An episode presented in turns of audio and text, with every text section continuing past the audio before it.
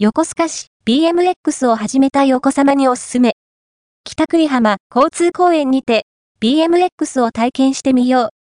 横須賀 BMX 協会は BMX を多くの人に体験してもらうことを目的として、横須賀市に BMX を寄贈しました。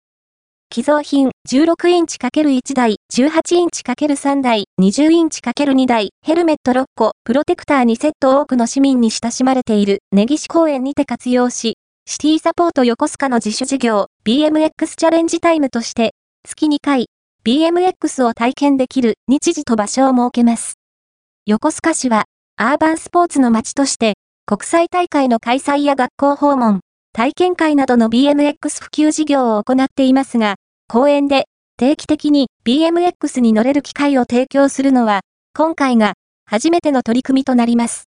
プレスリリースより、BMX チャレンジタイム詳細、2月と3月の実施日は、2月14日、3月6日、3月27日15時0分から16時30分の計3回で、乗り方のレクチャーと参加者全員にノベルティをプレゼント。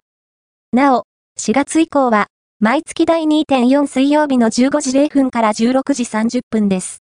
実施場所、乗り物練習場内容、15時0分から16時30分の間、乗り物練習場を BMX 専用スペースにして、自由に体験できるようにします。